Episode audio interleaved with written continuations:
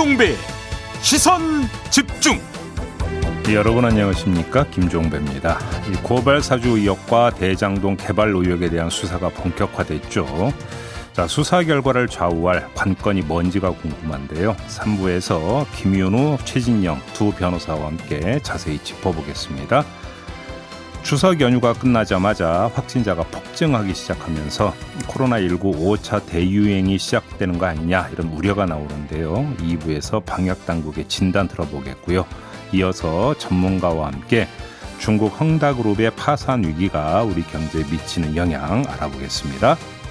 9월 24일 금요일 김종배 시선 집중 광고 듣고 시작합니다.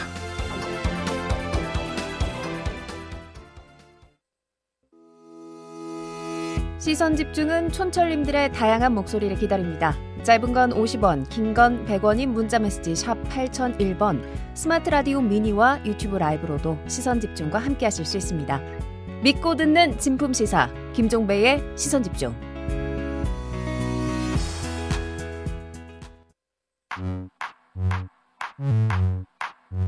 뉴욕에 뉴욕 타임즈가 있다면 시선 집중에는 JB타임즈가 있다 촌철살인 뉴스 총정리 JB타임즈 네, 더 막내 작가와 함께 시선 집중의 문을 열겠습니다. 어서 오세요.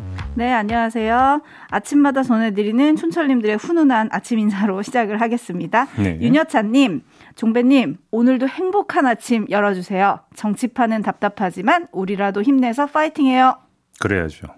행복한 네. 아침을 열어주세요. 근데 행복한 이 군 뉴스를 전해드릴 게 아직 준비 태세가 되어 있지 않아서 그게 좀 약간 걸리네요. 그죠? 네. 네. 이순애님, 김종배와 잘 어울리는 아이디죠. 이순애님. 날씨가 쌀쌀해졌네요. 여보세요. 이불을 네? 뭔 소리 하는 거예요, 지금? 그분은 심순해요, 심순해. 아, 그래요? 네. 알겠습니다. 날씨가 쌀쌀해졌네요. 이불을 바꿔야겠네요. 음. 환절기에는 다들 감기 조심하세요, 전철님들이라고 네. 보내주셨습니다. 음, 네. 그리고 전종헌님은, 아이고, 저한테 인사를 해주셨네요. 굿모닝 막가님. 오늘도 막가님 맛깔나는 시사 기대해요. 김종배님보다 막가 사이다 입담 기대요. 라고 보내주셨는데요. 막가가 막가라고는 별로 상관이 없는데. 넘어가겠습니다. 하여튼 요런 거에는 샘을 내는 제입입니다. 에이스타인 갈까요? 네.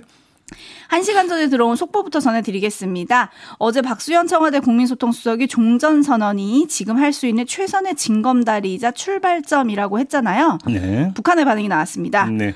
북한이 아직은 종전선언을 할 때가 아니라 미 적대 정책 철회가 최우선이다 이런 입장을 내놨는데요. 음. 북한 외무성 리태성 부상의 담화로 이런 내용을 내놨거든요. 이거 어떻게 봐야 될까요? 근데 참 이 그 말은 곱씹어 봐야 되는 게 특히 외교 원사는 그런데 네.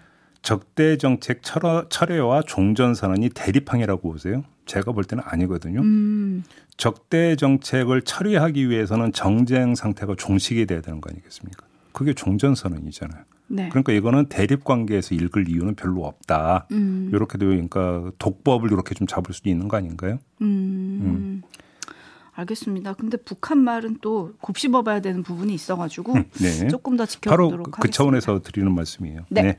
그리고 또 저희가 어제 대장동 의혹이 민주당 호남 경선에 어떤 영향을 줄 것인가 잠깐 전망을 했었습니다. 네. 특히 윤건영 의원은 대장동 의혹으로 이번 대선이 이재명이냐 아니냐라는 구도로 가버린 측면이 있다. 요런 해석을 하기도 했었는데요. 네.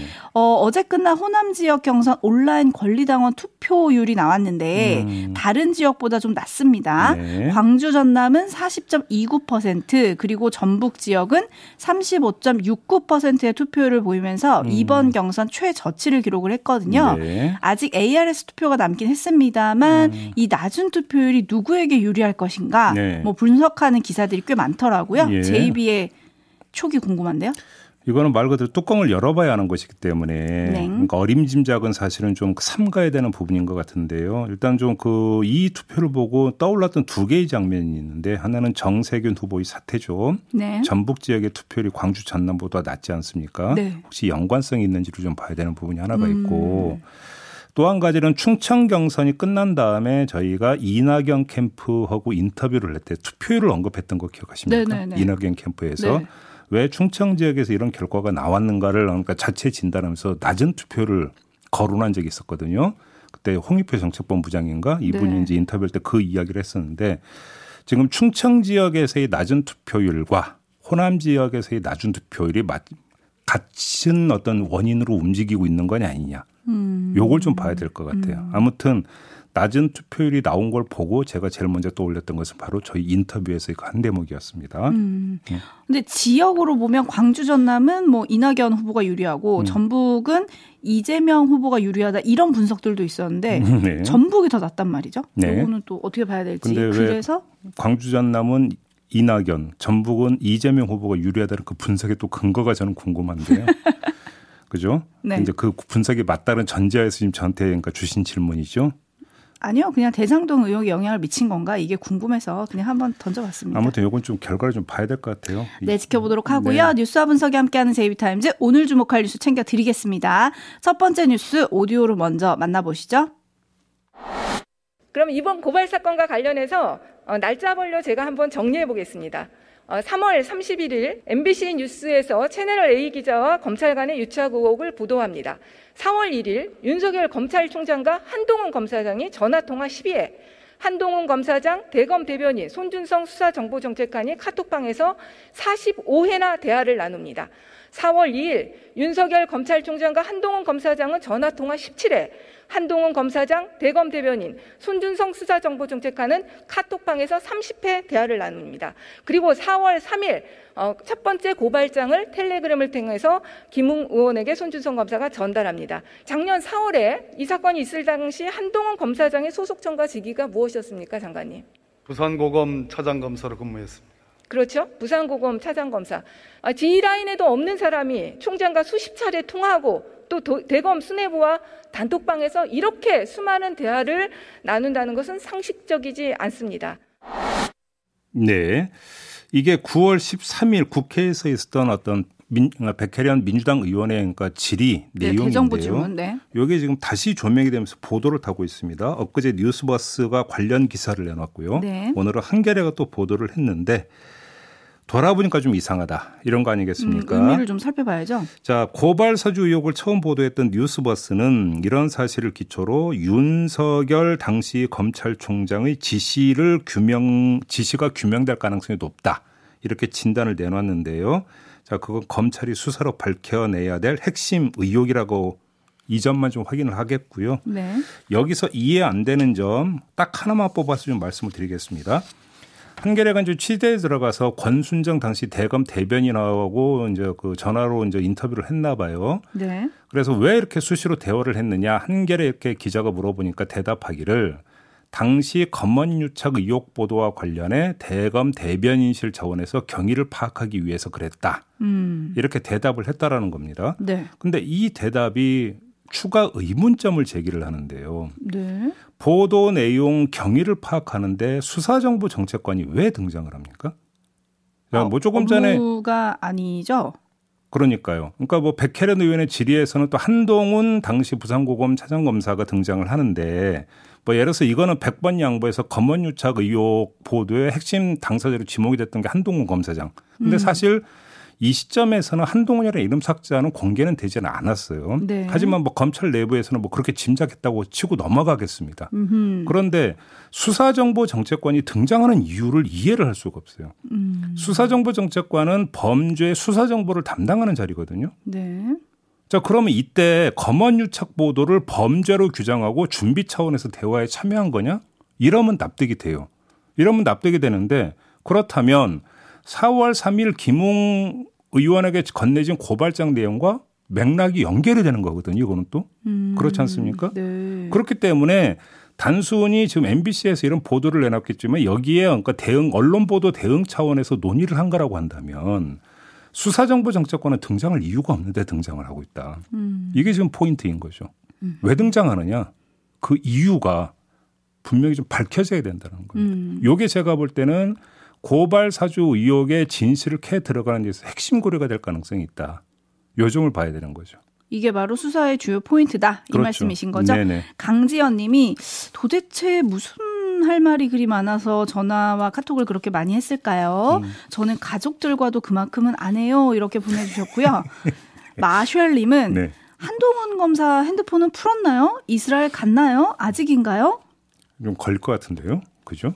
그러게요. 음, 네. 갔다는 소식도 없고 풀렸다는 소식도 없는 것 같아서 네. 네. 궁금합니다.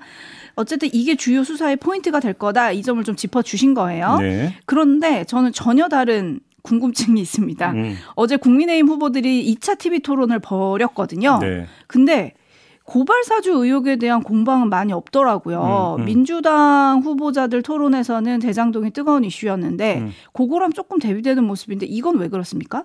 자, 여기에는 이걸 봐야 될 것 같습니다. 고발 사주 의혹 어제 그 TV 토론과 고발 사주 의혹을 인가 연결짓기 위해서는 고발 사주 의혹 사건에서 윤석열 당시 검찰총장이 어떤 일을 했는가 음. 이게 핵심 문제 아니겠습니까? 네. 그리고 사실 이 어떤 의혹 사건에 대한 수사의 종착점도 제가 볼 때는 거기에 있다고 봐야 되는데 음, 그렇죠. 윤석열 캠프에서는 윤석열 손준성 고리를 계속 끊어오지 않았습니까? 그렇죠. 설령 손준성 검사가 보냈다 하더라도 나하고는 상관없다.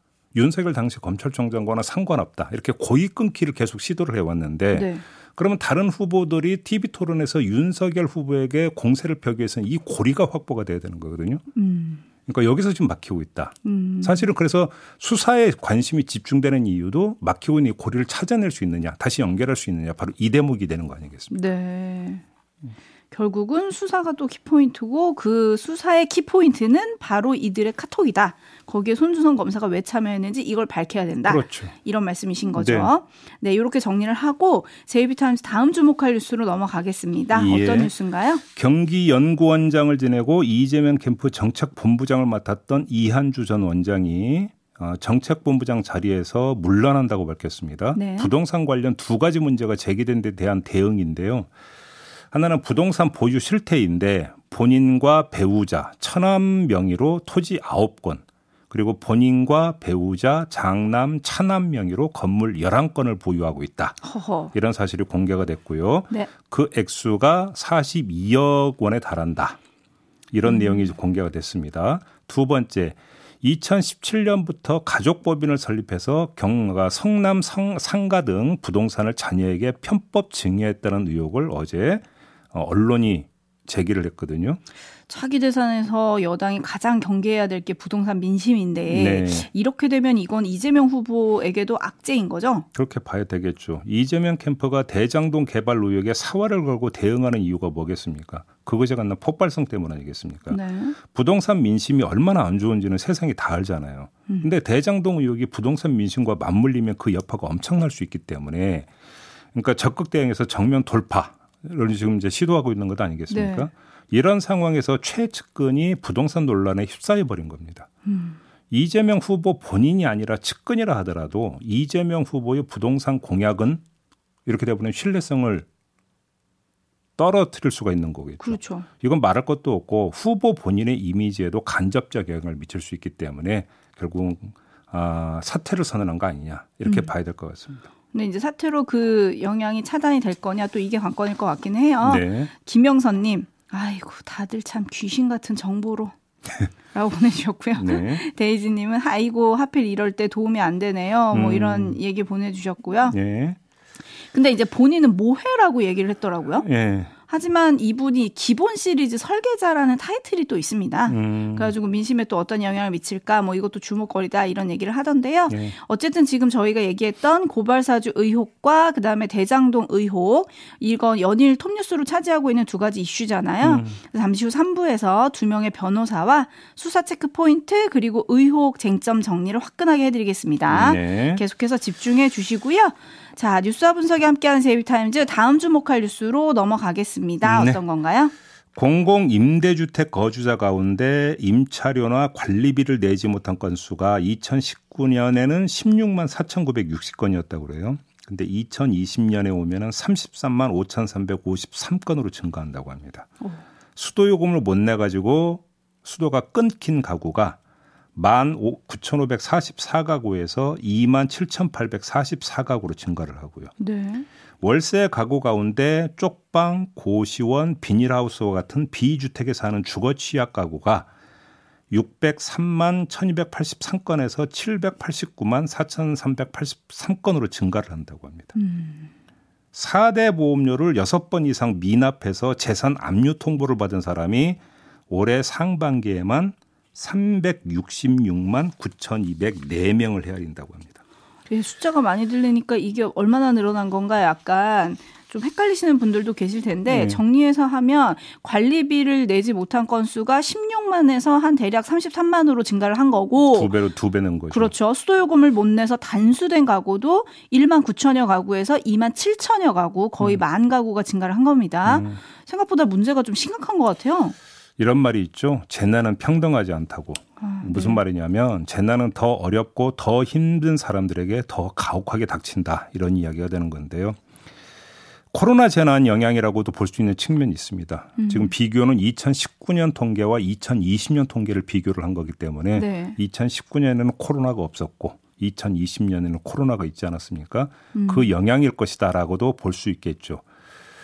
아, 그래서 음 어려운 사람들에게 더 두텁고 더 지원을 해야 된다는 선별 지원론이 나올 수도 있을 것 같습니다. 네. 하지만 착각하지 말아야 될 것 같은 게요. 아, 두텁고 지속적인 지원과 보호는 필수이지만 이 말이 일시적이고 일회적인 재난지원금을 조금 더 주자는 주장을 강화시키는 얘기로 연결될 수는 없다라는 겁니다. 음. 앞서 나열한 취약계층의 사례는 코로나라는 재난 요인으로 인해서 심화된 게 분명하지만 그 대책은 구조적으로 접근해야 된다는 말씀인데요. 한계 상황 이하로 내몰린 사람들이기 때문에 재난지원금을 몇십만 원 더 주는 이런 일시적 지원책 갖고는 되는 게 아니라는 겁니다. 그렇죠. 네. 그러니까 취약계층에 대한 지속적인 지원책을 강화하는 쪽으로 방향을 잡아야 된다라는 것이죠. 음. 그잖아요. 네. 그러니까 뭐 1년에 한 번, 두 번 우리 그 지원금 줬으니까 됐다. 손 탈탈탈 이런 성질의 문제가 아니라는 겁니다. 그렇죠. 그잖아요. 네. 일상적이고 구조적인 지원 이건 방향을 이 런 쪽으로 잡아야 되는데 음. 그게 지금 구멍이 숭숭 뚫려 있다. 이걸 지금 단적으로 보여주는 게 조금 전에 제가 나열했던 그 통계라는 것이죠. 음, 그러니까요. 네. 추원님이 갈수록 벌어지는 빈부 격차 현실이 슬픕니다라고 보내주셨고요. 예. 데이지님도 양극화가 심해지네요라고 보내주셨고요. 음, 음. JR킴님은 빚 없이 사는 것만으로도 다행이다 싶은 요즘입니다라고 유유 눈물을 보내주셨어요. 아유, 뭐 빚 없이 살면 뭐 더 말할 그나마 필요가 thank you라고 없죠. 해야 되나 예, 예. 참나. 주주삼방님은 서민을 보호해야 할 정부가 잘하고 있는 건지 모르겠습니다라고 음. 보내주셨고요. 네. 5739님은 요즘은 가난이 되물림 되는 것 같아 너무 힘듭니다라고 보내주셨는데요. 음. 가난은 끊겨야 되는데 그죠? 그렇죠. 그런데 저는 이 뉴스 보면서 그런 생각도 했어요. 대선 국면에서 정치 공방에 열 올리시지 말고 이런데 좀 확실한 대안을 해줄 수 있는 토론을 좀 볼 수 있을까? 저는 그 한 말씀만 드리면 자, 그 코로나가 있기 전에 4차 산업혁명으로 일자리 잃고 사람들의 삶이 불안정해질 거다라는 이야기 참 많이 했어요. 많이 했죠. 코로나가 닥치면서 포스트 코로나 이후를 암울하게 그리는 이야기가 참 많이 있었습니다. 그렇죠. 그러면 그 4차 사, 그러니까 이 4차 산업혁명과 코로나를 묶으면 사람들의 삶이 더 불안정해진다. 그러면 저는 이번 대선에서 대선 후보들이 여기에 대해서 적극적으로 답을 할 줄 알았어요. 아. 안 나와요, 이야기가. 안 나와요. 그냥 부문별로 이거 하겠습니다, 저거 하겠습니다. 백과점씩 나열만 있는 거고. 네. 이전 대선과 다른 양상이 하나도 없어요. 음, 방역 뭐 대책만 뭐, 바꿔라, 뭐 이런 얘기 하시는 분들은 있어요. 네. 그러니까 도대체 지금 그 이 시대 상황과 시대 정세는 천착해 있는지 저는 솔직히 이해를 못 하겠어요. 그러게요. 그렇지 않습니까? 네. 여기까지만 말씀을 드리겠습니다. 네. 알겠습니다. 3378님이 이 아침 종배님의 재난은 평등하지 않다는 말이 훅 와서 닿네요. 네. 구조적 접근, 공직자들이 월급 받는 만큼 고민하고 해결해야 할 듯 싶습니다. 라고 음. 보내주셨는데, 네. 공, 공직자들도 고민하고 대선 후보들도 고민해 주셨으면 좋겠고요. 저는 이렇게 물러가겠습니다. 수고하셨습니다. 감사합니다.